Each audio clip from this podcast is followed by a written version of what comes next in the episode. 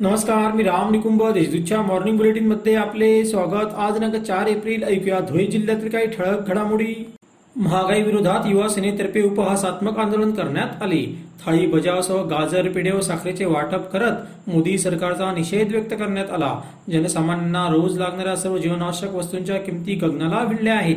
देशाला स्वातंत्र्य मिळाल्यानंतर ही सर्वात मोठी महागाई आहे. ती आश्वासने देऊन भाजप सत्तेत आली. ती कुठे नेऊन ठेवली आश्वासने? असा सवालही यावेळी युवा सेनेने केला. हस्ती बँकेने नुकतेच या वर्ष अखेरचे आपले आर्थिक निकाल जाहीर केले आहेत. त्यात बँकेने सन दोन हजार एकवीस बावीस या आर्थिक वर्षात चांगली कामगिरी केली. बँकेस करपूर्व विक्रमी तेवीस पॉईंट सत्तर कोटींचा नफा झाला. त्यातून आयकर वजा जाता बँकेस निव्वळ सतरा पॉईंट अकरा कोटींचा झालेला आहे.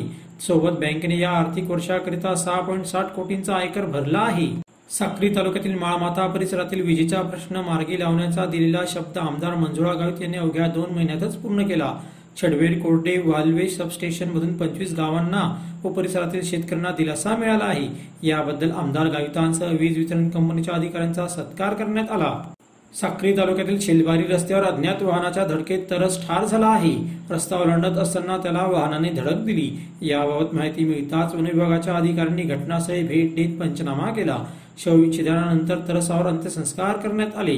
शिंदखेडा तालुक्यातील वारुड गाव शहरात भरधाव कार रस्त्याच्या बाजूला असलेल्या खड्ड्यात उलटून अपघात झाला. त्यात पाळा येथील एक जण ठार तर तिघे जखमी झाले. या प्रकरणी जखमी चालकावर नरडाणा पोलिसात गुन्हा दाखल करण्यात आला आहे.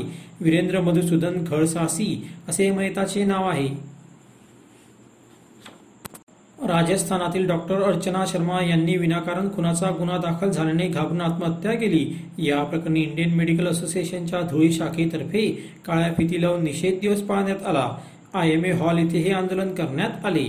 अशा त्याच्या ठळक घडामोडी सविस्तर बातम्यांसाठी वाचत रहा दैनिक देशदूत व ताज्या बातम्यांसाठी भेट that W W W dot Deshdoot dot संकेतस्थळाला.